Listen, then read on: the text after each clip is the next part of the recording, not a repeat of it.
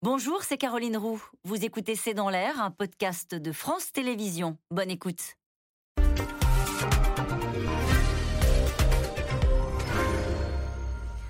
Bonsoir à toutes et à tous. Nous attendons vos questions SMS, Internet et réseaux sociaux pour alimenter notre discussion. Tout est possible. Cette phrase lâchée par la porte-parole du gouvernement il y a quelques instants illustre bien l'incertitude dans laquelle le vote de dimanche a plongé la Macronie. Le président, après trois jours de silence et de consultation, donnera peut-être des pistes pour sortir de l'impasse ce soir à 20h. Une prise de parole solennelle, très attendue, car on voit encore mal comment ce gouvernement va pouvoir continuer à agir. Gouvernement d'union nationale, grande coalition, pacte de gouvernement. Les propositions fusent, mais les partenaires potentiels de la majorité ferment la porte pour l'instant à tout rapprochement.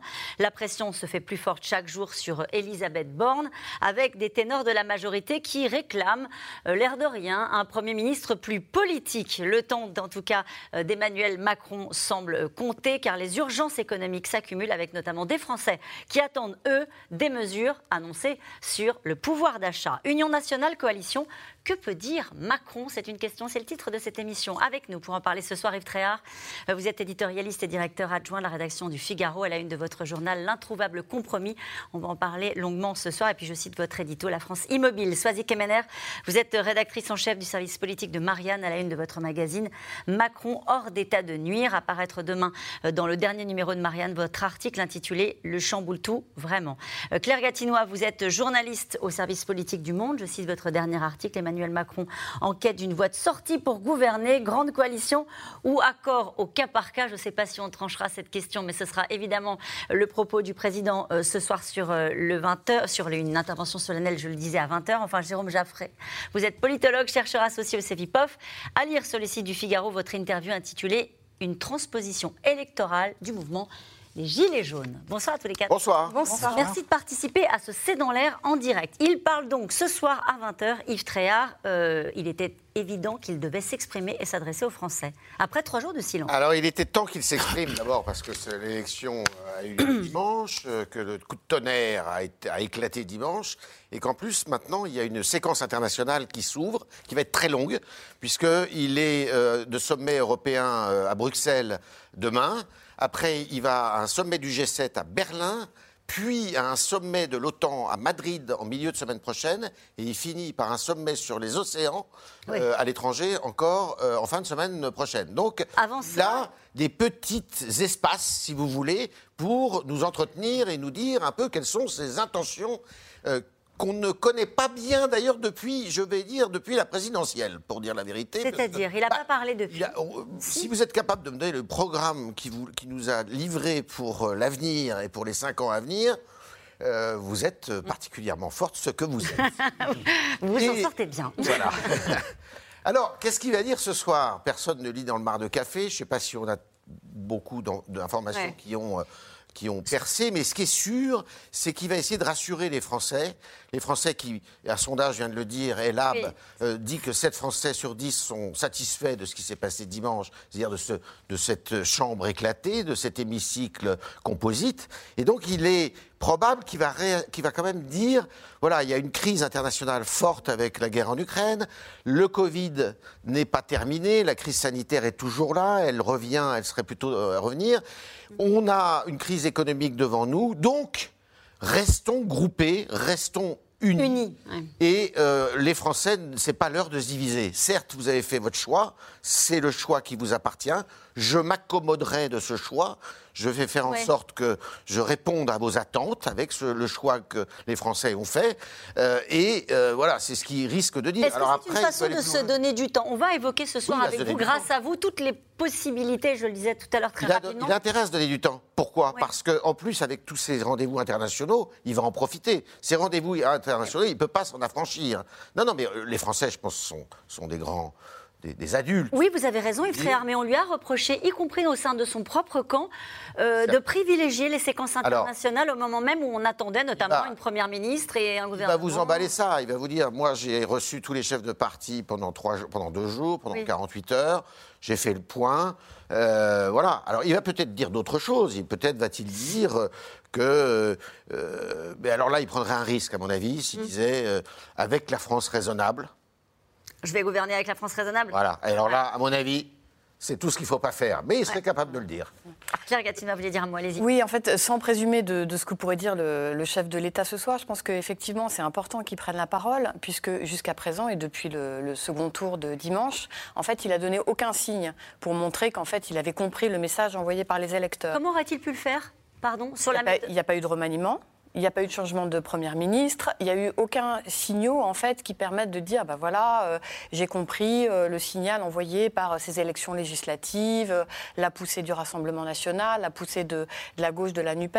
Donc c'est important aujourd'hui qu'ils prennent la parole pour expliquer que voilà, en fait, il a quand même compris le message. Et je pense effectivement que ce qu'attendent sans doute les Français est aussi un, un, message d'humilité en fait, parce que ce qui a été envoyé euh, lors de ces élections, en fait, c'est de dire vous n'avez pas finalement le pouvoir absolu. Donc maintenant, il va falloir négocier, il va falloir discuter, ce que vous n'avez pas fait lors du premier quinquennat. C'est exactement ça, c'est-à-dire euh, les Français ont forcé Emmanuel Macron à discuter. Euh, or, on sait que c'est pas vraiment dans sa culture. C'est-à-dire, euh, on en a beaucoup parlé ici, hein, mais c'est vraiment euh, la décision, la verticalité de la décision. Il a promis pendant toute sa campagne qu'il allait changer de méthode. Le soir de son élection, il dit ce vote m'oblige. On n'a pas vu de quelle façon encore. Et quand, on se pose la question du temps, les Français ont déjà énormément attendu. C'est-à-dire qu'ils ont attendu une première ministre pendant trois semaines.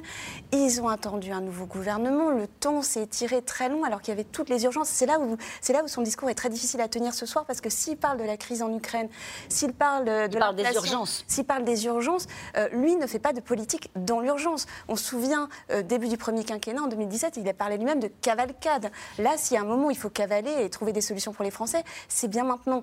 Donc, il va avoir du mal à demander encore du temps. Et c'est ça qui est très compliqué dans son allocution de ce soir, c'est que trois jours, c'est énorme en politique. On a vu les nouveaux députés s'installer. Euh, il y a eu, les, vous le disiez à l'instant, euh, les Français sont heureux euh, de, ce, de, cette nouvelle donne démocratique. Et puis, il y a eu un vote. Il n'y a rien de plus important qu'un vote en démocratie. C'est-à-dire que là, on n'est pas sur une crise politique, un ministre quoi, qui a fait quoi que ce soit ou qui est mis en cause, etc. Là, c'est un vote des Français. Alors certes, ils sont moins de la moitié à être allés voter, mais quand même, ils ont voté. Est-ce qu'il peut pas légitimement expliquer qu'il vous laisse laisser le temps justement de voir les responsables des formations politiques, ce que vous disiez tout à l'heure, euh, Yves Tréhard, habituellement, après un vote, euh, c'est le chef du gouvernement qui prend la parole, pas forcément le chef de l'État?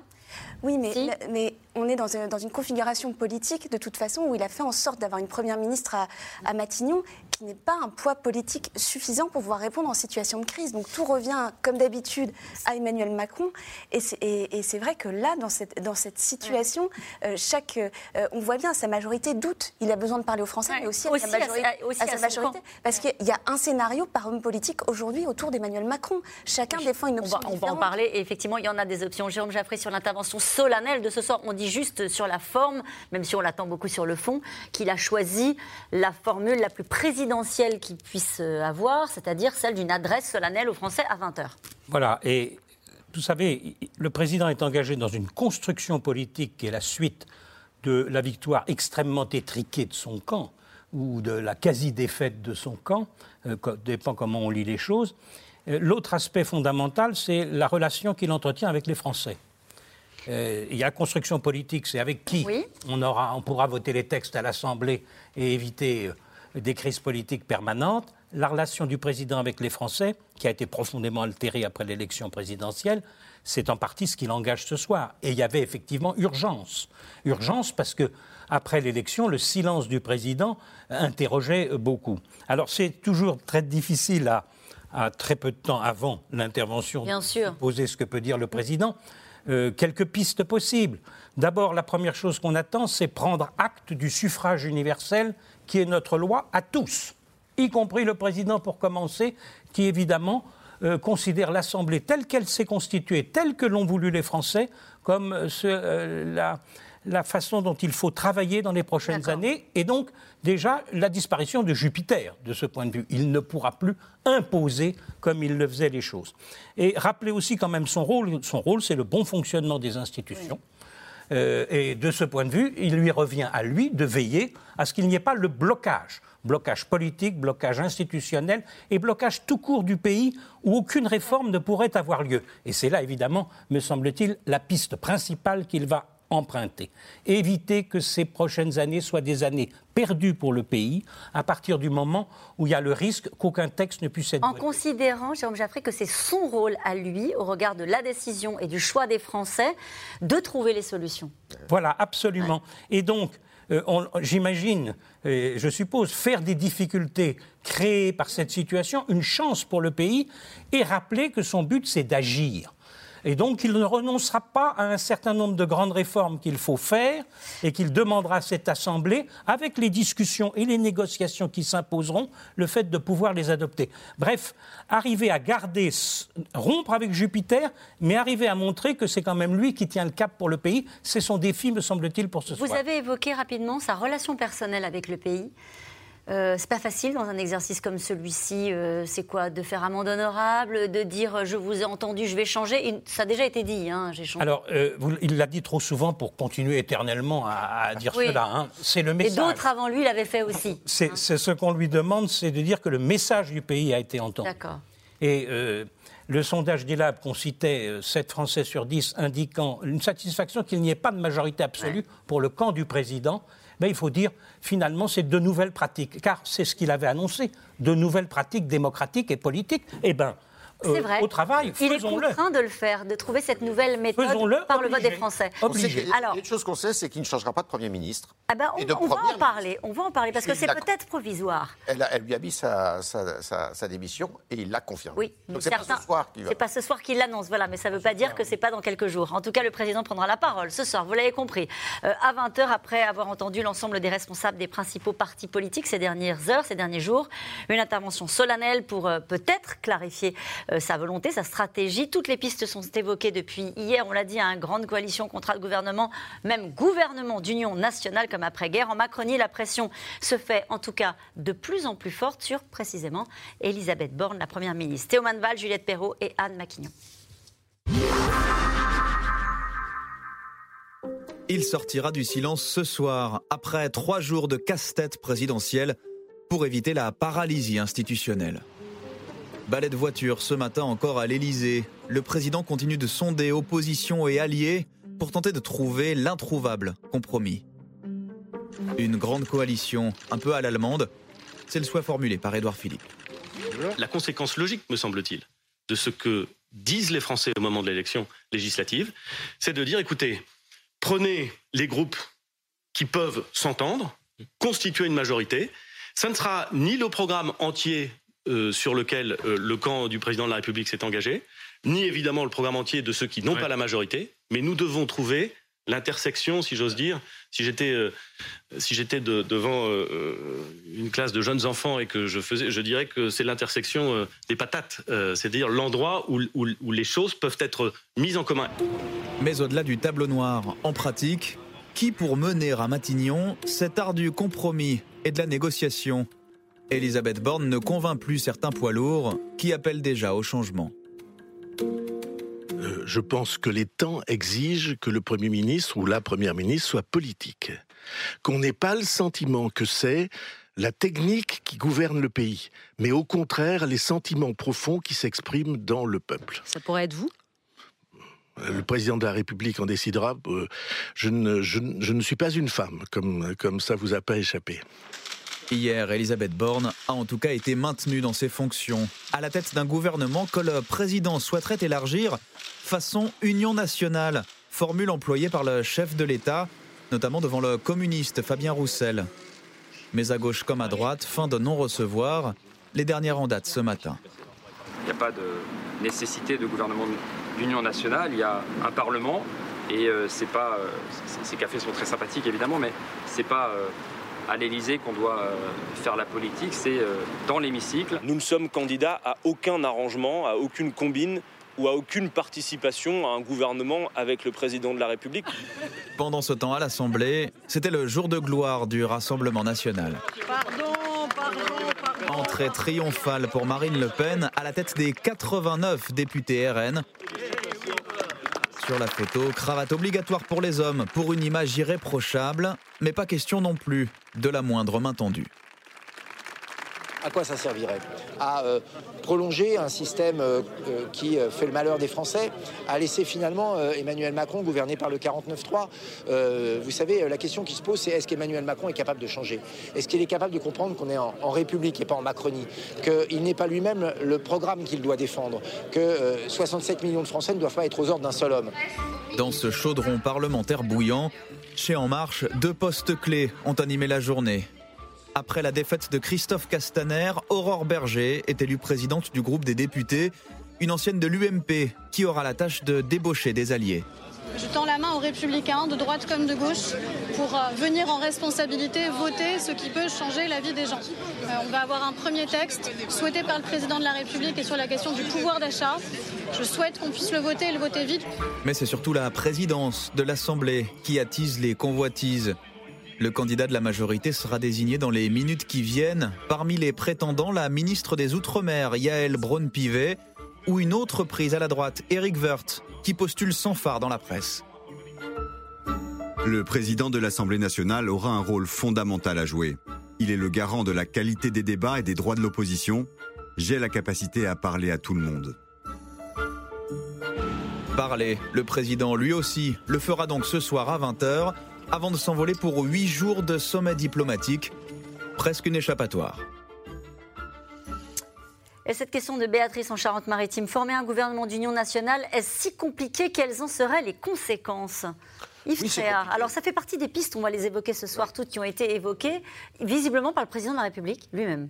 Oui, mais alors, euh, il faudrait qu'il précise sa philosophie, il va peut-être le faire ce Mhm. soir. Parce qu'un gouvernement d'union nationale, si on se réfère à l'histoire, à notre histoire, en 1945-46, c'est euh, vraiment l'arc complet. C'est-à-dire qu'on va chercher en 45, euh, en 46, on va, il y a des communistes. Est-ce que là, un gouvernement d'union nationale, est-ce que Emmanuel Macron serait prêt à faire cohabiter dans une même équipe des gens euh, de euh, la France insoumise et des gens du Rassemblement national. Vous avez déjà des gens à l'intérieur de la majorité qui disent il y en a qui ne font pas partie de l'arc républicain, c'est-à-dire que ni la France insoumise ni euh, le Rassemblement national ne sont fréquentables. Ça veut dire ça. C'est ce que dit euh, Olivier Véran, qui dit faire le calcul que grâce aux voix du RN, nous passerions un texte que nous ne passerions pas sans eux. Voilà. C'est non, ni d'ailleurs avec la France insoumise. Voilà. Donc moi, à mon avis, parler de- d'union nationale, ça me paraît très dangereux et ça me paraît propre au lieu de, réun- de, de- de rassembler, de diviser. Donc, et, et politiquement, je suis pas sûr que ça soit très gagnant. Donc là, il faut qu'il trouve une alchimie particulière. Euh, il y a plusieurs solutions. Euh, il y a la solution technicienne. Or, Madame, enfin, avec Madame Borne ou sans Madame Borne, Oui. qui consiste à aller chercher quelqu'un de l'extérieur qu'on ne connaît peut-être pas, euh, et qui, euh, à l'italienne, si vous voulez, et puis qui arrive à, à rassembler. Vous avez la solution qui est la plus radicale, c'est d'aller chercher, comme le, le- le vote a quand même penché à droite euh, dimanche, c'est d'aller chercher quelqu'un qui puisse tenir la barre et qui arrive à dialoguer avec la droite, Bruno Le Maire, par exemple, euh, notamment. Euh, et puis, euh, vous avez, je ne vois, pas beaucoup d'autres solutions avec un gouvernement qui serait un gouvernement. Moi, je ne crois pas du tout aux histoires d'union nationale, de, de, de, de gouverne- de- de- d'union- gouvernement d'union Pourtant, ça, les nationale, Français seraient ravis. C'est ça qu'ils disent aussi dans ce de sondage. pacte ou de pacte. Oui, mais ou de pacte avec euh, les LR, par exemple. Les LR ont quel intérêt Alors, on- il y a beaucoup de choses qui ont été dites là, pardonnez-moi, Voilà. Tréhard. Si on Non, mais parce que Oui, euh, oui. les Et gens non. qui nous regardent toute la journée entendent grande coalition, ça se fait à l'étranger. Oui, alors, oui, mais on n'est pas à l'étranger. C'est ça, le- Ah. c'est ça le sujet. Bon. C'est que, euh, effectivement, ça se fait en Italie. Aujourd'hui, Ouais. en Italie, vous avez un gouvernement où euh, il n'y a que l'extrême droite qui ne figure pas. Tous les autres partis sont là. Euh, et c'est- historique chez eux. C'est-à-dire que de, de tout temps, depuis, la, depuis Mussolini, eh bien, on arrive à faire des coalitions. Mais pour cette raison, justement, de ce passé, de ce passé qui, est, euh, qui a été dramatique pour eux. Euh, c'est pareil pour l'Allemagne. L'Allemagne est souvent dans des gouvernements de coalition et ça ne les empêche pas Alors. de s'opposer dans des élections. C'est pas, pas tout à fait comme ça chez nous. Ce que dit mais on va Yves y Tréhard, arriver. Jérôme peut-être y Jaffré, arriver. ce que dit Yves Tréhard, c'est il y a plein d'options sur la table, il n'y en a aucune qui est possible parce qu'il y a des extrêmes et qu'au fond, euh, on ne peut pas avoir euh, de, gouvernement d'union nationale en mettant un RN à côté d'un LFI, ça ne marcherait pas. Euh, et, par ailleurs, quand on parle de grande coalition, c'est pas la France, c'est pas notre mode de fonctionnement et on n'y arrivera pas. Est-ce que vous êtes d'accord avec ça? Écoutez, moi je considère qu'il y a un jeu, un jeu politique. Et dans ce jeu politique, ce que fait le président, c'est de montrer qu'il tend la main largement. Et que d'ainsi, Ouais. que toutes les bonnes volontés peuvent se rassembler. ça. Ça, c'est la fonction du président pour dire j'essaye de trouver et d'élargir. Et de toutes les bonnes volontés. De l'union nationale n'est évidemment pas possible, mais parler d'union nationale prépare à l'idée de faire rentrer dans le prochain gouvernement des personnalités et non pas des partis de bord opposés. Car ça n'est pas la même chose. Si vous faites rentrer une personnalité très marquée à gauche, très marquée écologiste, très marquée à droite dans ce gouvernement, vous envoyez des signaux selon lesquels le président a essayé d'élargir, que les forces politiques ne l'ont pas voulu, mais que lui est dans cet état d'esprit. La grande coalition, elle n'est pas possible. Et euh, l'objectif profond du président, c'est d'aller vers la petite coalition. C'est quoi la différence, pardonnez-moi, entre un gouvernement national et une coalition Très concrètement, Alors, une qu'est-ce que ça veut coalition, c'est une entente entre partis représentés à l'Assemblée nationale pour faire ensemble la majorité, effectivement, et voter les textes, soutenir le gouvernement. Une entente sur un- une série de, de mesures, Voilà. une entente Plus sur un... que cela, Plus que cela. c'est même le soutien au gouvernement, normalement, la notion de coalition. On vote la confiance au gouvernement si le gouvernement la demande. On refuse de voter la censure pour renverser le gouvernement. D'accord. Et, mais on peut discuter sur les textes. Ça, c'est une coalition. Euh, Yves Tréhard parlait de l'Allemagne et de l'Italie. On passe ça par cœur. À Ouais. discuter, La Belgique aussi, la à Belgique. discuter sur les textes, bien entendu. Donc, ce serait la petite coalition. Et derrière ça, il y a l'idée qu'on on peut aller un jour vers l'éclatement des républicains et récupérer une partie des républicains qui accepteraient à terme, et surtout si l'hypothèse Bruno Le Maire envisagée par Yves euh, marchait, on, on pourrait aller vers l'éclatement des républicains et récupérer. Parce que vous avez une situation, si vous ajoutez aujourd'hui les républicains On va en parler. vous avez une large majorité absolue à l'Assemblée nationale.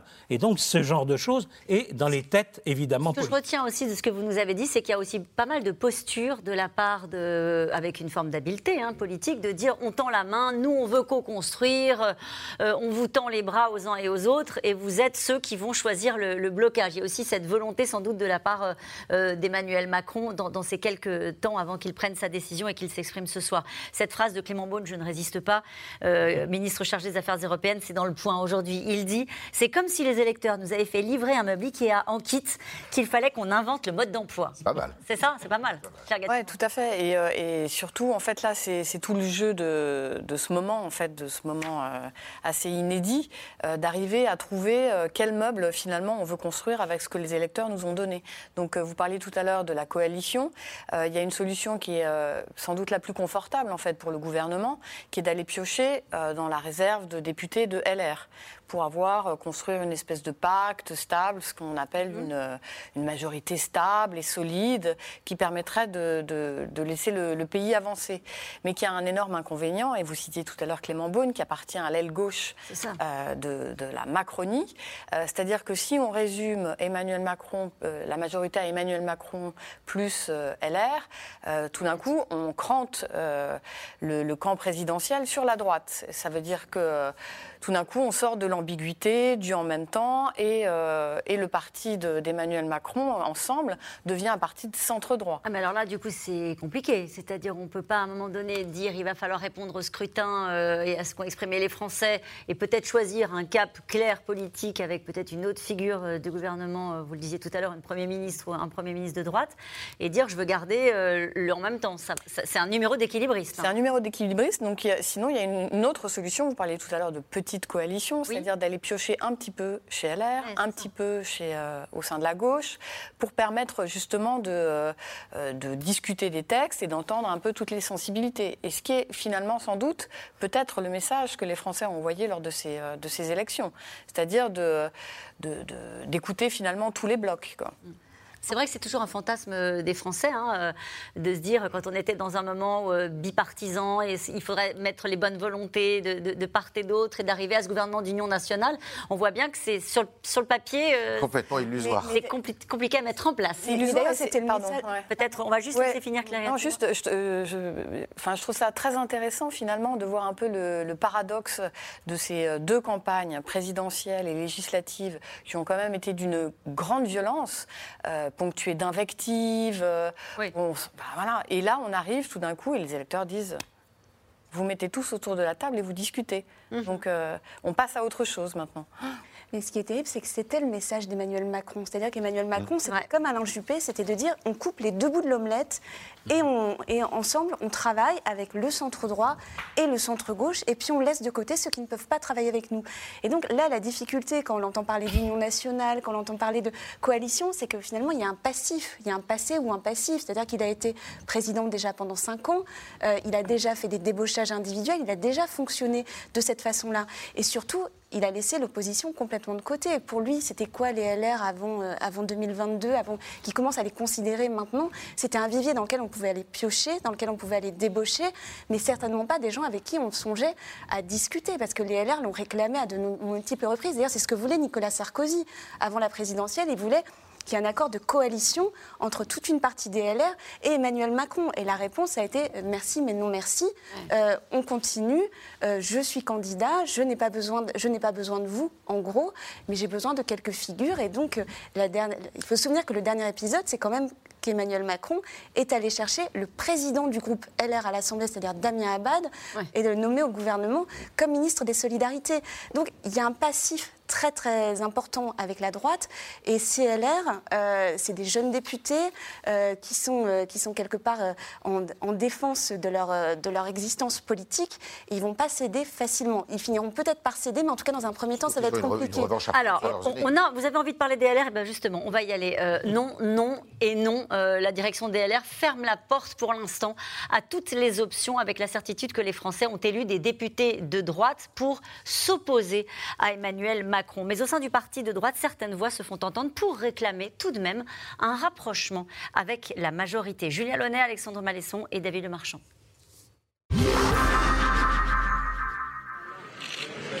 Ils affichent un sourire, malgré la perte de nombreux députés par rapport à la précédente mandature. Ce matin à l'Assemblée, photo de famille pour les Républicains et désignation de leur chef de file. C'est Olivier Marlex qui se retrouve à la tête d'un groupe affaibli plus que 61 élus en position d'arbitre. On n'est pas là pour bloquer, mais on n'est pas à vendre. Vous vous retrouvez au centre du jeu finalement? Écoutez, rien ne se fera sans LR à l'Assemblée. Et au Sénat, on a la majorité. Lundi, au lendemain du second tour des législatives, conseil stratégique au siège des Républicains. Une grande question, les députés LR vont-ils devenir des alliés de circonstance pour Emmanuel Macron? Emmanuel Macron, par son cynisme, son immobilisme, son impuissance à agir, a transformé euh, la Ve République en Quatrième République. Euh, nous ne serons pas, et en tout cas je ne serai pas, euh, une des roues de secours de ce pouvoir. Refuser d'être la béquille d'une majorité présidentielle fragilisée, telle est donc la ligne politique retenue lors de ce Conseil stratégique. La position est très claire. Nous sommes euh, dans, l'opposition, euh, dans l'opposition au, gouvernement et à Emmanuel Macron que nous avons combattu pendant ces, élections législatives. Euh, et, nous resterons bien évidemment sur cette ligne. Donc il n'est pas question ni de pacte, ni de coalition, ni quelque accord de quelque nature que ce soit. Le propos se veut sans aucune ambiguïté, car quelques voix dissonantes se sont fait entendre comme celle de Jean-François Copé, ancien chef de famille, favorable à un pacte de gouvernement. Sur euh, la sécurité, sur euh, les questions de laïcité qui sont menacées, sur les questions euh, de finances publiques, de réforme de l'État, la droite, elle a une culture, elle a un ADN sur lequel, on le voit bien, il y a une valeur ajoutée fantastique pour les Français. Et c'est cette question qui doit être euh, tranchée par les républicains. C'est euh, une forme de, cohabitation avec un peu plus de points communs euh, sur le plan idéologique que Jacques Chirac n'en avait avec François Mitterrand. Macron compatible, c'est aussi le cas de Nicolas Sarkozy qui n'a pas soutenu Valérie Pécresse à la présidentielle. Chez les républicains, il n'y a plus aucun état d'âme à tirer un trait sur cette figure tutélaire. Il a fait ainsi le choix de quitter sa famille politique. Je le regrette, la page est tournée. En attendant, du côté des 61 députés LR, il faut se remettre au travail. Aurélien Pradier, réélu sans difficulté dans le Lot, a du pain sur la planche, au Palais Bourbon et en dehors.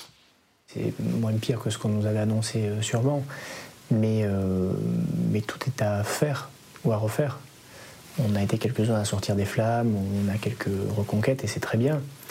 Mais ça ne doit pas nous faire oublier qu'on a paumé les présidentielles à moins de 5% et qu'on ne parle plus à personne. Petit moral pour un parti qui cherche désespérément un nouveau souffle et un leadership. Faut-il par exemple se ranger derrière l'aile droite incarnée par Éric Ciotti ou Laurent Vauquier? La jeune garde a son idée. Donc le, le vrai chemin pour moi, c'est pas la question identitaire, elle est importante, mais pour moi c'est pas le cap. Le cap, c'est de redevenir une droite populaire. Comment est-ce qu'on parle d'écologie? Comment est-ce qu'on parle de dignité? Du, travailleur modeste, euh, de l'ouvrier, euh, de celui qui habite dans un quartier. Comment on reparle d'immigration autrement que euh, en stigmatisant ceux qui n'auraient pas le bon prénom? Comment est-ce qu'on reparle de l'ascenseur social?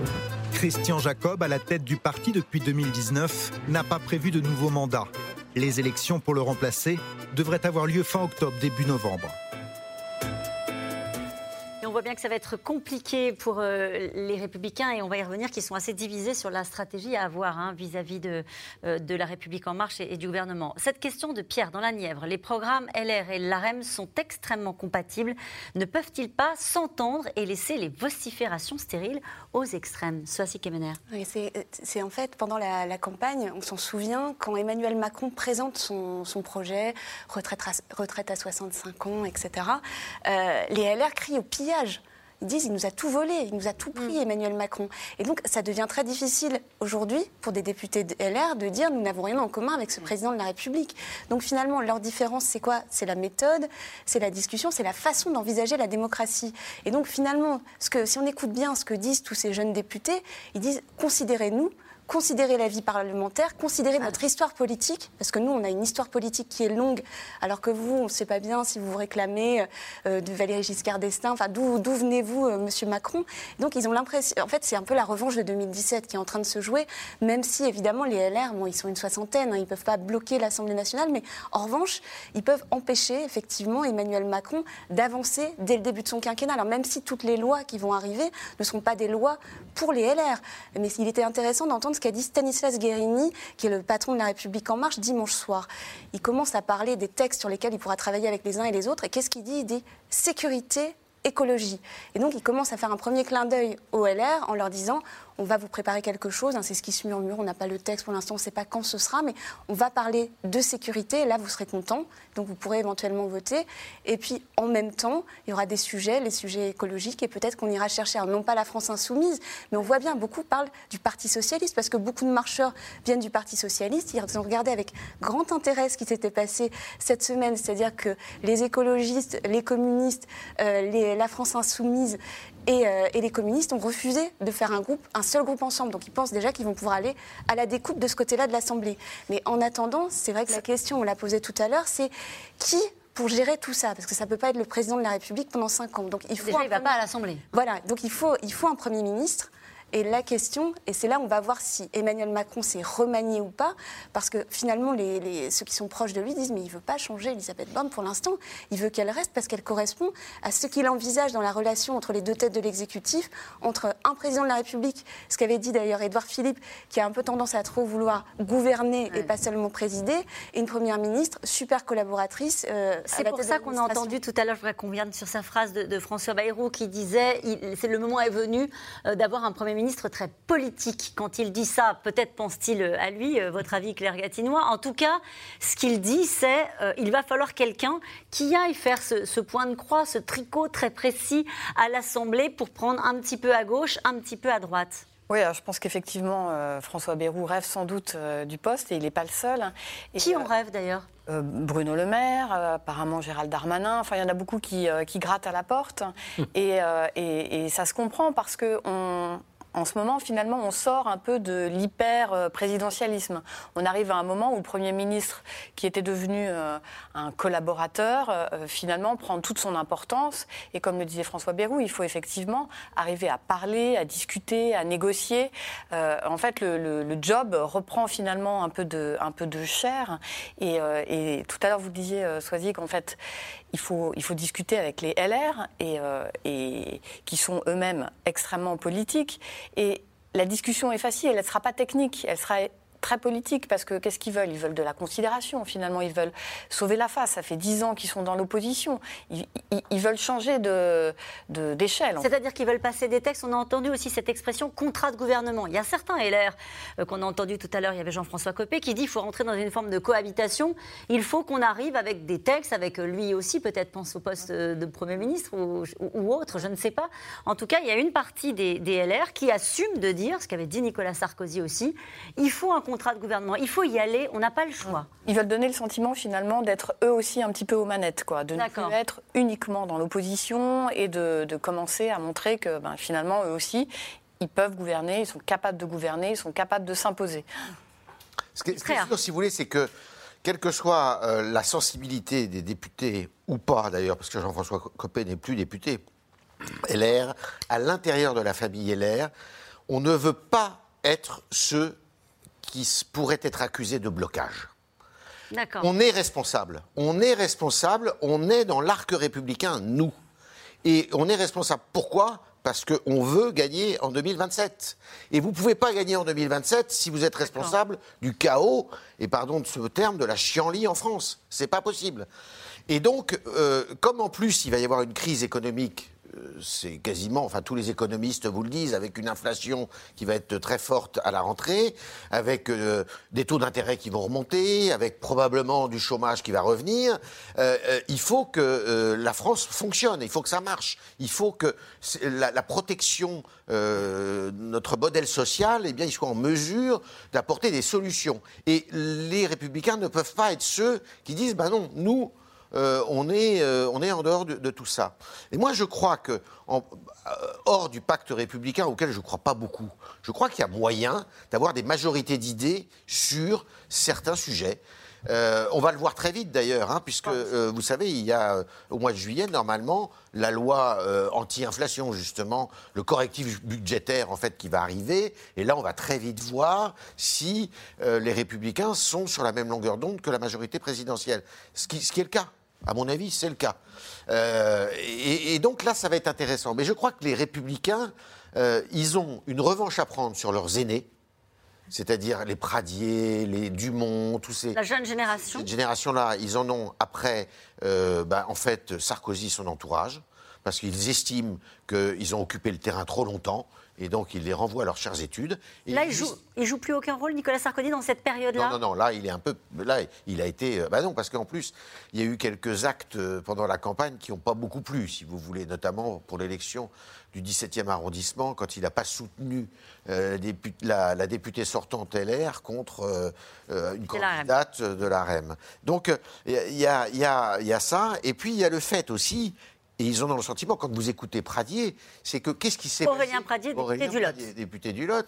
Qu'est-ce qui s'est passé à la droite républicaine, tout comme chez les P- le PS, d'ailleurs, il le Ouais. dit On a perdu le peuple. On a perdu le peuple. Donc, on- c'est très bien les histoires identitaires, c'est très bien la sécurité. Il faut s'en occuper. Mais il faut euh, faire du social. Il faut peut-être, dit-il, faire du social. En tout cas, euh, ce que suggé- su- suggérait la question qui nous était posée tout à l'heure, c'est sur le fond, ça va être très difficile de défendre une singularité euh, quand Emmanuel Macron ou euh, son Premier ministre ou sa Première ministre tendra la main en disant la retraite à 65 ans, vous êtes d'accord? Comment, comment est-ce que vous réagissez? Il a, il a la possibilité de mettre un coin dans ce groupe LR pour arriver à détacher quelques individualités, à votre avis, Jérôme Jaffré? Écoutez, quelques, remarques complémentaires. D'abord, euh, euh, on parle d'un Premier ministre capable, Soisic le disait, un Premier ministre capable de parler au LR. Je ne pense pas que François Bayrou soit le mieux placé pour cet exercice. Il n'a pas que des amis. Il y a un contentieux extrêmement fort entre les Républicains et François Bayrou, qui donc à la fois réclame un Premier ministre très politique et probablement ne correspond pas à la situation parfaite, ce qui du coup d'ailleurs fait qu'il parle sans son propre intérêt euh, et sans viser pour lui-même la place peut-être, hein, on peut rêver. Euh, Il y a un message très fort chez les députés des Républicains, hein, très fort, nous ne sommes pas chez Macron. Nous ne sommes pas chez Macron. Ça, c'est leur message capital et essentiel pour eux aujourd'hui, compte tenu du fait qu'il n'y a pas la majorité pour ensemble absolu à l'Assemblée nationale et qu'il y aurait la majorité absolue avec les républicains. Donc pas de confusion, nous ne sommes pas dans la majorité. Nous ne sommes pas dans la majorité parce que nous avons fait une campagne législative en opposition à Macron, parce que nous avons eu un candidat macroniste contre nous dans la circonscription, parce que nous avons dû battre ce candidat macroniste dans la circonscription, et vous voudriez que le lendemain, on trouve toutes les Ouais. qualités de la terre à Macron. Ce serait trahir leurs électeurs. En tout cas, ça que ce dites. serait totalement incompris de leurs électeurs. Et je dirais d'une part qu'ils perdraient le peu de base électorale qui leur reste, il faut bien dire, sans apporter d'ailleurs grand-chose aux macronistes eux-mêmes. Donc, ils ne sont pas chez Macron, d'autant plus qu'ils ont souvent dans leur circonscription le Rassemblement national au Basque. C'est-à-dire qu'ils sont devant le Rassemblement national, ces députés qui ont été élus par définition. Mais prenons par exemple la quatrième circonscription de Seine-et-Marne de Christian Jacob. Il ne se représentait pas, mais il était suppléant de la candidate qu'il a réussi à faire élire, mais qui a été élue avec seulement au second tour contre une candidate, un candidat du Rassemblement national avec seulement 800 voix d'avance. C'est-à-dire que si c'est mal visé par les républicains, s'il y a une dissolution à contretemps, Ils etc., tous ces députés Ouais. seront balayés par le Rassemblement national. Ils ont ça en tête. Et dernier élément, le risque pour ce groupe des républicains, c'est après avoir bien fixé sa position, on n'est pas chez Macron, on ne veut pas bloquer, comme vous l'avez souligné très justement, c'est devenir un grand parti abstentionniste à l'Assemblée nationale. C'est-à-dire que les textes passeront Mais- si les républicains s'abstiennent. Parce que si j'ajoute, et ça, il faut que nos téléspectateurs le sachent, parce que c'est l'arithmétique parlementaire fondamentale des- de toute cette mandature. Le NUPES, qui restera malgré tout uni, et le Rassemblement national égale en gros 230 députés. Ensemble, la majorité présidentielle, en gros, égale 250 députés. Donc tout texte est voté par 250 contre 230, à supposer Ouais. que tout le monde soit cohérent et uni, si les républicains ne votent pas contre le texte du gouvernement. On va leur demander de s'abstenir. S'ils s'abstiennent, ben, ils diront, ils diront très souvent, parce que les républicains, ils ne veulent pas aller à la dissolution non plus. Trop tôt, à un mauvais moment, qui les ferait battre, etc. Donc ils veulent tenir les macronistes euh, au bout de leur fusil le plus longtemps possible. C'est ça leur but profond. Et ben ils diront, nous avons cinq amendements à déposer, le gouvernement, fondamentaux pour euh, Ouais. le texte. Le gouvernement dira, on ne peut en prendre que deux sur les cinq que vous dites. Hmm. Eh ben, nous n'avons qu'à moitié satisfaction. Dans ces conditions, nous finirons par nous abstenir parce que vous avez fait un effort. mais Bah, le voilà le point de passage. Voilà, voilà C'est l'affaire. comme ça que ça va se Et, passer. comme ça que ça va se et c'est passer. comme ça que ça va se passer. Certainement. Ce Ah sera oui, ça, oui. le point de passage de, la Macronie, du gouvernement, ce sera de dire, au fond, on va euh, travailler pour que euh, le groupe simplement- LR, comme vous l'expliquez parparfaitement, s'abstienne sur les textes les plus, les plus simplement qu'il trouve la tête de gondole, c'est-à-dire le Premier ministre. Donc il faut la changer, la Première ministre. Bah, pour faire ce que, Pour faire ce que- ouais. À, à moins, non, attention, la fonction fait parfois l'homme ou la femme. Il ne faut pas lui faire de procès. euh, Oui, jusqu'à euh, présent, jusqu'à présent, on ne l'a pas vu exagérément. Exactement. Hmm. Donc euh, il y a des chances pour que effectivement ça soit. Mais ça veut dire, dans cette optique-là, de prendre plutôt une première ministre, fait beaucoup de politique fiction, mais enfin, c'est comme ça aussi que ça doit se passer peut-être dans la tête d'Emmanuel Macron et de ses conseillers, euh, plutôt un premier ministre ou une première ministre euh, qui appartient à, sensibilité de à la droite. Oui, mais Emmanuel Macron s'est mis dans un piège, c'est-à-dire qu'il a choisi Elisabeth Borne en disant bien qu'il choisissait une femme. Et donc là, ça va être très compliqué de dire, au bout d'un mois, le, le record- le précédent record, c'était Edith Cresson, 11 mois, et c'est d'ailleurs les proches d'Emmanuel Macron le disaient dès dimanche soir. Comment dire à une dame qu'on a choisie, euh, une politique qu'on a choisie pour être parce qu'elle- aussi parce qu'elle était une femme et que c'était c'était une forme de révolution, c'est ce qu'Emmanuel Macron avait promis depuis longtemps, qu'au bout d'un mois, euh, il y a une erreur de casting, euh, que la situation est nouvelle. Alors, on a une, une- une situation politique qui a changé, euh, mais il faut- Avec une femme qui a été élue à la présidente du groupe euh, l'AREM, aujourd'hui, Aurore Berger. et puis une femme peut-être qui va arriver au perchoir, puisque c'est le sujet de. de- c'est demain, hein, je crois, l'élection au perchoir, c'est ça? Alors, ce- ce- C'est la présidence de l'Assemblée nationale. Et effe- effectivement, il va falloir qu'ils construisent un discours autour de ça, mais qu'ils expliquent en tout cas beaucoup plus que si ça avait été un autre Premier ministre, si ça avait été un homme, pourquoi Elisabeth Borne ne peut pas rester à Matignon? Parce qu'évidemment, on pense bien qu'il y a toute une partie de la NUPES, par exemple, qui va dire regardez le sort que ce quinquennat, qu'Emmanuel Macron réserve aux femmes.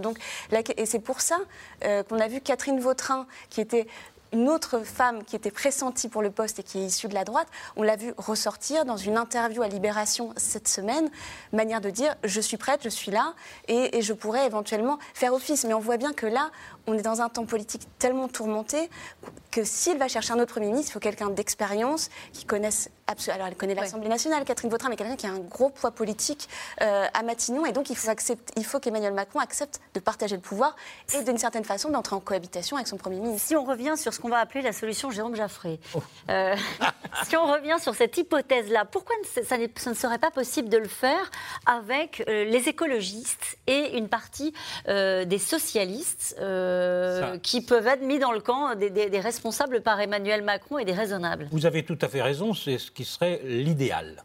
Et là, ça nous permettrait de rester, Claire Gatineau en parlait tout à l'heure, dans le dépassement. Euh, on est aussi un peu vers la gauche et pas seulement vers la Chercher droite. Chercher des abstentionnistes de part et d'autre. Voilà, mais euh, il y, a la NUP. Et la NUP, euh, il y a une férule de la NUP. Ces députés viennent d'être élus dans le cadre d'une alliance assez stricte. Et alors, c'est le charme de la politique dans, les détails souvent. Par exemple, pour ces députés écologistes qui arrivent à l'Assemblée nationale, donc euh, c'est Jean-Luc Mélenchon et euh, Manuel Bompard, la France insoumise, qui ont choisi les circonscriptions où ils sont élus. Et j'ai noté que c'était souvent des circonscriptions très, très à gauche. D'accord. Euh, ils ne sont pas élus n'importe où, les écologistes. Julien Bayou, ouais. F. Sandrine Rousseau. Ça veut dire qu'ils sont tenus par la France bah, insoumise S'ils veulent se faire réélire, il faut qu'ils restent très à gauche. Quant aux socialistes, il y a une bataille politique au sein du Parti socialiste qui fait que si Olivier Faure commence maintenant à accepter de céder un peu vers les macronistes, euh, et là, il perd son congrès à tous les coups. Il faut qu'il reste sur une ligne, car il a un congrès décisif à la rentrée. Tout ça, on est dans le jeu politique complètement. On est revenu au jeu euh, politique, effectivement. Mais compte tenu de la composition de l'Assemblée nationale, il faut maintenant surveiller le jeu politique en se disant, ben, tout ça, euh, comment ça bouge et comment ça évolue. C'est génial, on, a fait de la, on fait de la quatrième République avec les institutions de la cinquième.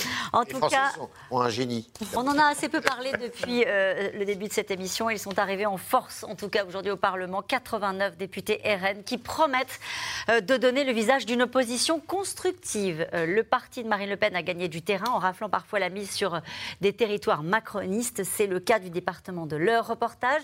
Mathieu Lignot, David Lemarchand et Nicolas Baudry-Dasson. C'est un nouveau département vitrine pour le Rassemblement national. Dans l'heure, l'extrême droite remporte 4 des 5 circonscriptions. Comme au Ménil-sur-Iton avec son marché et son coiffeur où l'on parle politique. Mais je veux pas qu'on dise que tous les Français sont racistes, ça c'est, totalement faux. C'est parce qu'il bah, y a un malaise en France, c'est tout. Lionel, nouveau retraité, a toujours voté à droite. UMP, puis LREM avec Bruno Le Maire, l'ancien député. Mais comme beaucoup ici, dimanche dernier, cela a changé. Je connaissais le Front National, vous savez que j'étais pas pour. Hein. Si vous protestez, bah, vous votez pour le Front National. Hein. parce qu'il euh, faut se faire entendre. Mais je crois qu'il n'a pas compris notre président. Euh, vous le voyez, il va voir les gens et tout, il les écoute, mais il euh, n'y a rien qui avance. Et voici l'un des nouveaux visages du RN. Katiana Levavasseur n'y croyait presque pas elle-même. Députée surprise avec 51,1% des voix. Une inconnue dans un territoire rural où les habitants se sentent abandonnés par l'État, selon elle. Quand ils se sont installés là où ils ont souvent vécu ici, ils avaient tout au pied de la porte, comme tous les services euh, qu'on pouvait leur apporter. Et petit à petit, tout, a été enlevé. Donc euh, ils en ont eu marre. C'est peut-être pour ça aussi qu'ils qu'ils veulent du changement. Katiana Levavasseur n'a pas le permis de conduire. Jusqu'à peu, elle travaillait comme agent d'entretien dans un supermarché. 1200 euros par mois. Dans son petit pavillon, elle a mis sa touche personnelle. Voilà, ici, il y a le drapeau français. Et ça devrait être obligatoire dans toutes les maisons. Quand les gens ont un drapeau français chez eux, ils se font traiter de fachos. Alors les Français ont un peu peur de mettre leur drapeau dans leur coin. Katiana Levavasseur a surtout été élue sur le nom de Marine Le Pen, une chef de file qu'elle compte suivre à l'Assemblée. Mais elle ne souhaite pas que son parti soit dans une opposition systématique. Le RN n'est pas euh, vouloir bloquer le pays. Hein c'est pas la mentalité. Hein, c'est pas. En arriver là, ce serait complètement stupide d'avoir travaillé autant pour arriver à bloquer le pays. Enfin, je pense que les marines pensent comme ça aussi. Hein. Alors, elle se dit prête à travailler avec tout le monde, y compris la NUP. Déjà, on va travailler ensemble puisqu'on est déjà la NUP et nous d'accord pour la retraite à 60 ans. Déjà, on a ça en commun avec eux. Donc euh, oui, oui. De toute façon, oui, c'est des bonnes idées. Je vous le redis, si c'est des bonnes idées que tout le monde approuve, il faut, faut foncer, quoi. C'est évident. Du côté du député sortant, on a encore du mal à y croire. Pour Fabien Goudfard, marcheur de la première heure, il faut fermer sa permanence. Malheureusement, je détache ma plaque euh, de, la- de ma permanence parlementaire, puisque depuis euh, hier, je ne suis plus député. Lui aussi était un inconnu il y a cinq ans. Pour Fabien Goudfard, tourner la page de son mandat passe par une autocritique. En 2017, on avait clairement euh, l'ambition euh, de changer plus radicalement la vie des Français. Et ça, on, on a échoué en réalité à le faire. On a aussi échoué, et le taux d'abstention le montre, à euh, faire se reconnecter le monde politique et le monde de la vie réelle et concrète des gens. Ce sont deux mondes complètement décorrélés aujourd'hui. Euh, on le voit avec l'abstention. Et euh, il faut absolument qu'on arrive à les, à les remettre ensemble. Et c'est très compliqué. 52% d'abstention dans l'heure, un département fortement marqué par les Gilets jaunes en 2018. Et ça, c'est notre dernière manif. Ils étaient des milliers sur les ronds-points. Abstention pour certains et pas de front républicain. Jean-Marc a même voté NUP au premier tour et RN au second. Mélenchon n'est pas euh, propriétaire de ses voix. On a voté pour lui, mais c'est pas pour autant que connement, je vais pas faire comme les, les, les 350 députés qui ont été là pendant 5 ans, je vais appuyer sur le bouton parce que M. Macron avait dit. Mélenchon, Mélenchon il m'a dit il faut faire ci, il faut faire ça. Moi, je fais ce que je veux. Je n'ai pas peur du Front National. J'ai plus peur de Macron. C'est grave. C'est dramatique. Ils espèrent un électrochoc avec le RN à l'Assemblée. Et ils n'hésiteront pas, disent-ils, à descendre à nouveau dans la rue, s'ils sont encore déçus par leurs députés. Et dans ce reportage formidable, on- Il y a tout. il y a tout. Il y a tout. Hein Bah, il y a tout parce qu'en en, fait, on s'aperçoit que cette femme, euh, au début du reportage, Ouais. qui a battu le député euh, LREM, Rassemblement national. euh, Rassemblement national, bon, euh, elle explique très bien, et on est dans la suite des Gilets jaunes, cette France périurbaine, elle parle des services publics qui sont plus là, elle parle d'une espèce de désertification finalement dont ils sont victimes. Et puis alors, vous avez dans la deuxième partie du reportage quelque chose qu'on voit dans les cartes électorales, c'est-à-dire que des gens qui ont voté, au qui ont voté pour Mélenchon au premier tour, enfin pour la NUP au premier tour, eh bien, au deuxième tour, Ils ont ils ont pu se reporter sur RN et c'est le grand succès de RN. C'est que quand vous regardez tous les- toutes les euh, circonscriptions où il y avait des, débats, des, des combats entre RN, NUP, RN ensemble, c'est euh, RN gagne la moitié de, ses, de sa centaine de combats de, de- de duels contre, euh, contre Ensemble. Alors qu'il y, a, euh, y a cinq ans, ils en avaient gagné, je crois, euh, deux ou trois. Et, tout ça, c'est cette France, si vous voulez, des Gilets jaunes, en partie, qui... bah, la, page n'a jamais été refermée, jamais, et qui, là, est, est en train de s'exprimer. Et ce qui est intéressant dans ce reportage, Claire Gatinois, c'est qu'on entend cette femme qui dit, au fond, qui est au service des gens qui l'ont élue, et qui dit Moi, s'il y a des bonnes idées, il Ouais. faut les faire avancer avec Macron, avec n'importe qui, mais euh, il faut que ça bouge. Voilà ce qu'elle dit. Ouais, ouais, on a l'impression qu'on on a euh, devant nos yeux en fait la transformation, une espèce de révolution politique qui est en train de se, de se mener. C'est-à-dire que le Rassemblement national, euh, qui était euh, quand même un, un- enfin moi en plus je suis euh, génération 2002, un, un parti quand même euh, paria qui faisait extrêmement peur. Euh, le programme de Marine Le Pen restait quand même euh, profondément xénophobe. Et là tout d'un coup, on voit des députés euh, bah, qui, qui finalement deviennent fréquentables, hein, euh, qui disent voilà nous euh, finalement on veut gouverner, on, ne veut pas faire la révolution. Et, et- et si vous me permettez, en fait il y a- il y, a autre chose qui était très intéressant dans ce, cet excellent reportage, euh, c'est que les électeurs du Rassemblement national, en fait finalement n'ont pas tellement voté euh, pour les idées de Marine Le Pen. Euh, Il y a eu euh, et on le voyait bien là une espèce de front anti-Macron, c'est-à-dire euh, voilà et, j'ai noté en fait euh, euh, il faut se faire entendre. Il n'a pas compris. Euh, donc euh, voilà, ce qu'ils disent, c'est que ben voilà, nous on, on veut bien qu'ils gouvernent, mais on veut qu'ils nous écoutent. Et, et Jérôme Jaffré, ce qu'on peut retenir aussi de, de ces témoignages et des profils, c'est que cette femme qui a été élue aujourd'hui députée Rassemblement national, qui a fait son entrée à l'Assemblée, elle était agent d'entretien dans un supermarché. Oui, et ça, euh, ne nous leurrons pas, ça plaît extraordinairement Ouais. au pays, c'est-à-dire le peuple entre. Entre à l'Assemblée. ouais. Et alors, euh, vous avez choisi l'heure pour reportage. Je crois que vous n'auriez pas pu mieux choisir. C'était l'heure, c'était un département modéré qui élisait des députés gaullistes. Euh, Tomasini, qui fut secrétaire général de l'UDR, bien connu, euh, été euh, élu de l'heure. ça a été en marche en 2017, c'est massivement rassemblement. Il y a cinq circonscriptions, quatre rassemblements nationaux, une, NUP. Donc tout, rien pour En Marche, par des scores assez étroits. Et alors figurez-vous que l'heure, c'est là où Bruno Le Maire était élu. Et où Sébastien Lecornu, qui n'a jamais été député, est élu. C'est-à-dire deux des principaux ministres d'Emmanuel Macron, excusez du peu, sont de l'heure. Bruno Le Maire a eu le génie de considérer qu'ayant fait trois mandats, ça suffisait et qu'il ne se représentait pas.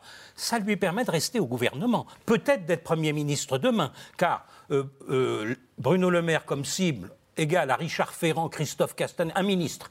Un ministre, on se Ouais, jette à ce moment-là pour le sanctionner. Génie de Bruno Le Maire, il ne s'est pas représenté Ouais, ouais. et il échappe à toute sanction. Et ce qu'on voit bien, c'est effectivement euh, un lien entre les gilets jaunes et le vote. C'est-à-dire qu'il y a, d'une part, l'ensemble des problèmes périurbains dont vient de parler Yves Tréhard, l'essence, le prix de l'essence tel qu'il est devenu. Mm. C'est-à-dire quelque chose qui prend les gens à la gorge dans leur vie quotidienne parce que la voiture est indispensable. Donc on a cette situation. L'accès aux soins médicaux, enfin, c'est la crise Ouais. des soins médicaux dont on parle. On a une double crise majeure, les transports, l'essence, les soins médicaux, le pouvoir d'achat. Vous savez, il est invraisemblable que cette majorité précédente, Mm. que le président réélu n'ait pas réuni l'Assemblée nationale pour faire voter le paquet pouvoir d'achat avant. les législatives. Ouais. Personnellement, je n'ai jamais vu une erreur politique d'une telle ampleur. Ouais. Cette question, rapidement, euh, est-ce surtout les députés euh, RN qui seraient prêts à participer à une coalition C'est vrai que ça paraît assez surprenant, mais eux, ils sont très volontaires pour passer leurs idées, leurs textes naturellement. Alors, ils ne participeront pas à une coalition euh, institutionnalisée. En revanche, c'est vrai que plus on interroge des députés RN, plus ils expliquent. En gros, on fonctionnera, c'est ce que disait la dame dans le reportage, par le bon sens. Donc, si on juge que c'est bien pour la France, eh bien, on, votera. Et finalement, tout ça, ça sert, parce que finalement, ces députés, ils sont, pas, ils sont là à l'Assemblée, mais ils sont là tous pour 2027. C'est-à-dire que Marine Le Pen est, sort regonflée de cette élection. Mhm. Elle va être présidente d'un groupe pléthorique. Elle n'aurait jamais pu espérer avoir autant de députés. Et finalement, l'idée, c'est ce qu'elle leur a dit hein, soyez sérieux, responsables. Utiliser le terme constructif, c'est le terme qui est inventé par Jean-Pierre Raffarin pour inciter la droite à travailler avec Emmanuel Macron en 2017. Donc le fait qu'elle utilise ce terme dit toute son ambition pour 2027 et que ces députés seront en fait ces messagers, c'est-à-dire que vous allez voir, ils vont très bien se tenir. À l'inverse de ce qu'on peut imaginer, de ce que veut être la NUP avec une, une bataille parlementaire beaucoup plus âpre, comme ils, Ils- l'ont vont- faire par le passé. Ils vont jouer le contraste. Et nous allons maintenant revenir à vos questions. Une question de Anne en Seine-et-Marne. Comment Macron pourrait-il se rendre plus convaincant aux yeux des Français? Bah, il va falloir qu'ils prennent euh, la mesure de ce qui vient d'ar- d'arriver. Et euh, on sait que ce n'est pas toujours le cas. Mm. Hein, euh, donc il va falloir qu'il ait un discours qui soit ajusté, très ajusté. Et ce qu'on vient de dire, et, et ce sondage de Elab qui va sans doute être confirmé par d'autres sondages, c'est le choix des Français. Oui, C'est une pas un accident. non, c'est le choix des Français. Il faut qu'ils comprennent que en 2017, lui, il est arrivé au pouvoir parce que les Français ont dégagé les autres et que le dégagisme continue là. C'est-à-dire que cette, cette assemblée, j'ai envie de parler comme sous la quatrième République, cette chambre, cette assemblée, euh, c'est les Français qui l'ont voulu. Ils l'ont voulu composite comme ça. Et, et maintenant, débrouille-toi. Ouais. Il, il a- vous savez, il a, il a dit pendant la crise du Covid, on doit se réinventer, moi le premier. Bah, les Français ont réinventé euh, le pouvoir législatif. Et maintenant, il faut qu'il invente, avec ce pouvoir législatif-là, le pouvoir exécutif. L'allocution de notre président prévue ce soir à 20h servira-t-elle à préparer l'opinion publique à une coalition? À votre avis? Je, pense qu'il va être plutôt dans le constat ce soir. Il va être encore très prudent sur la suite. Il va placer les, les bases sur lesquelles il veut asseoir le début de son, de son deuxième quinquennat. Euh, mais, enfin, en tout cas, de ce qu'on dit dans son entourage pour l'instant, on va rester prudent. On n'est pas sur des grosses annonces ce soir. On est plutôt sur l'état des lieux de la situation et les tentatives pour la suite. Quelle différence entre une coalition et un gouvernement d'union nationale? Jérôme Jaffray. Ah, alors l'Union nationale va très très loin. Euh, il faut pratiquement pouvoir prendre tout le monde, ou presque tout le monde. Euh, bref, si on, avait, si on allait du communiste aux républicains, on pourrait parler d'Union nationale. Il n'y aurait pas les insoumis, il n'y aurait pas le Rassemblement national, mais ce serait très très large. D'accord. La coalition, c'est quelque chose de plus étroit. Et par exemple, seulement Ensemble et les Républicains, s'ils s'alliaient, ce serait une coalition et qui laisserait tous les autres dans l'opposition. Je rajoute une autre option le contrat de gouvernement. Ce qu'on a Alors, le contrat de gouvernement, vous avez raison, mais le contrat de gouvernement suppose du coup qu'on révise les programmes électoraux, qu'on se, euh, alors vous On me se met dites- autour d'une table. Voilà, on se met autour d'une table. Alors en Allemagne, ça dure six semaines après les élections. C'est le charme de la démocratie allemande, mais c'est institutionnalisé, c'est organisé. D'ailleurs, en Allemagne, on attend deux ou trois mois avant que le nouveau gouvernement Ouais. se mette en place pour avoir le temps de la coalition. Là, il faudrait passer deux ou trois nuits à discuter thème à thème, mais les D'accord. républicains n'y sont pas prêts. Emmanuel Macron peut-il compter sur l'appui de son ancien Premier ministre Édouard Philippe et de son parti Horizon? Claire Gatinois. Euh, alors en tout cas, Édouard Philippe euh, laisse entendre que ce sera le cas, puisqu'il ne cesse de répéter qu'il sera un, homme euh, loyal et, là pour soutenir le président. Et en même temps, on sent qu'il essaye, voilà, lui, il dispose d'un groupe maintenant aussi à l'Assemblée, qui devient une, si c'est une pièce maîtresse, en tout cas une pièce importante dans le dispositif, et qui peut lui aussi finalement, d'une certaine manière, prendre un petit peu sa revanche, puisqu'il a été... euh, peut-être pas humilié, mais en tout cas euh, Congédié. euh, voilà, un petit, et puis sous-estimé en fait avec son parti Horizon. Maltraité, Euh, maltraité, Exactement, maltraité. Il a eu très peu de circonscriptions. Et là aujourd'hui, il peut peser, il peut imposer ses idées, et lui aussi essayer de. Et lui, il a poussé l'idée d'une pour grande coalition. 2027. Il avait une image pour, s'adre- pour expliquer ce qu'il voulait faire. hein. Oui, il a, et en fait, il a, il a placé ses mains comme ça. Il a dit Vous prenez deux ensemble, deux patates, a-t-il dit. Comme en mathématiques euh, en primaire. Exactement. et donc, il a fait ce geste-là et de dire qu'il y avait donc un espace, le moment où se rencontraient les deux patates, un espace de discussion. Mais alors, c'est pas c'est pas l'hypothèse privilégiée aujourd'hui parce que il parlait au LR. Vous posiez tout à l'heure la question de, enfin, le- de la question de la, la coalition. Il parlait au LR, Edouard Philippe, et il ajoutait quelque chose de très intéressant.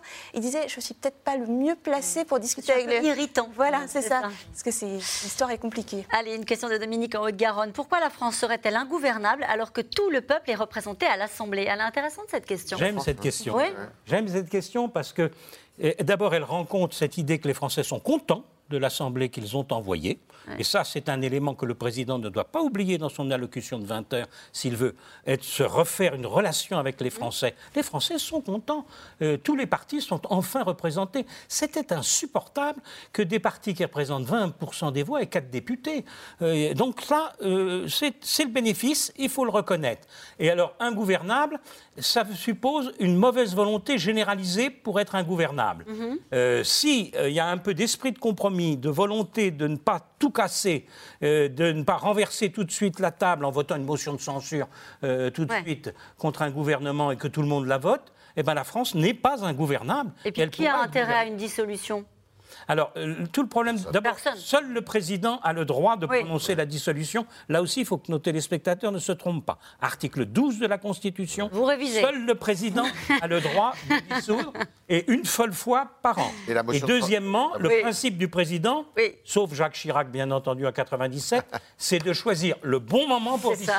La motion de censure aussi, c'est très précis. Et on voit mal le Rassemblement national, parce qu'il faut la majorité absolue pour qu'elle soit adoptée. On voit mal le Rassemblement national euh, s'associer à la France insoumise, par exemple, pour avoir. Mais une- ça Surtout veut- les républicains qui ne Les républicains, pas. évidemment. Allez, une autre question. Mais ça veut dire quoi un? Premier ministre politique, Claire Gatinois Alors, on a beaucoup, euh, c'est une autre question très intéressante, parce qu'on a beaucoup opposé les technos aux politiques.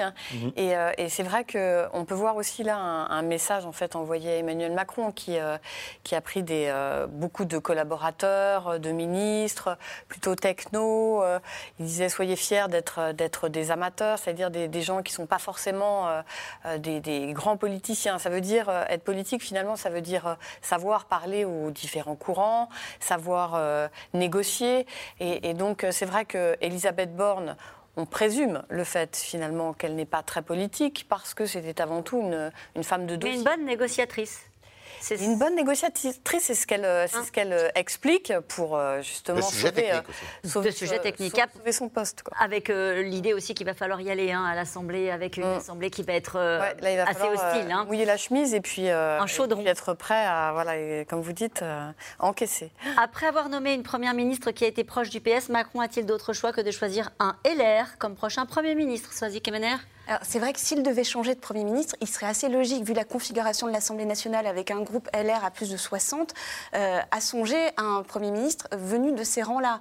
Alors, on voit bien, il en a déjà un dans, son, dans son gouvernement, euh, par exemple Bruno Le Maire, euh, qui n'est pas considéré à la différence de Gérald Darmanin, comme un traître. C'est-à-dire que Bruno Le Maire avait pris l'étiquette La République en marche avant les élections législatives de 2017. Donc il n'est pas considéré de la même manière euh, par ses anciens collègues. Une question de Bernard dans le Rhône. Les Français accepteraient-ils qu'une crise politique s'ajoute aux autres crises?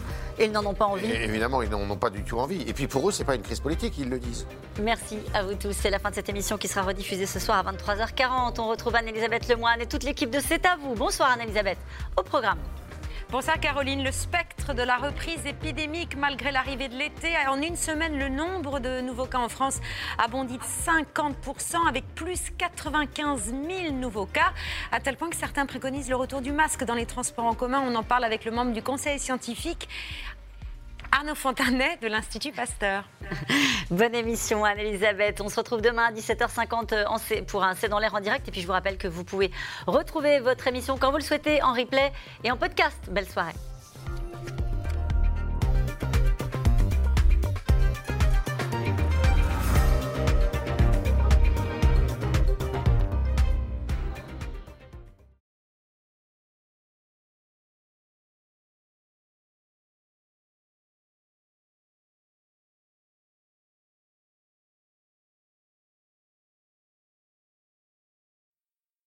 C'était C'est dans l'air, un podcast de France Télévisions. Alors s'il vous a plu, n'hésitez pas à vous abonner. Vous pouvez également retrouver les replays de C'est dans l'air en vidéo sur France.tv.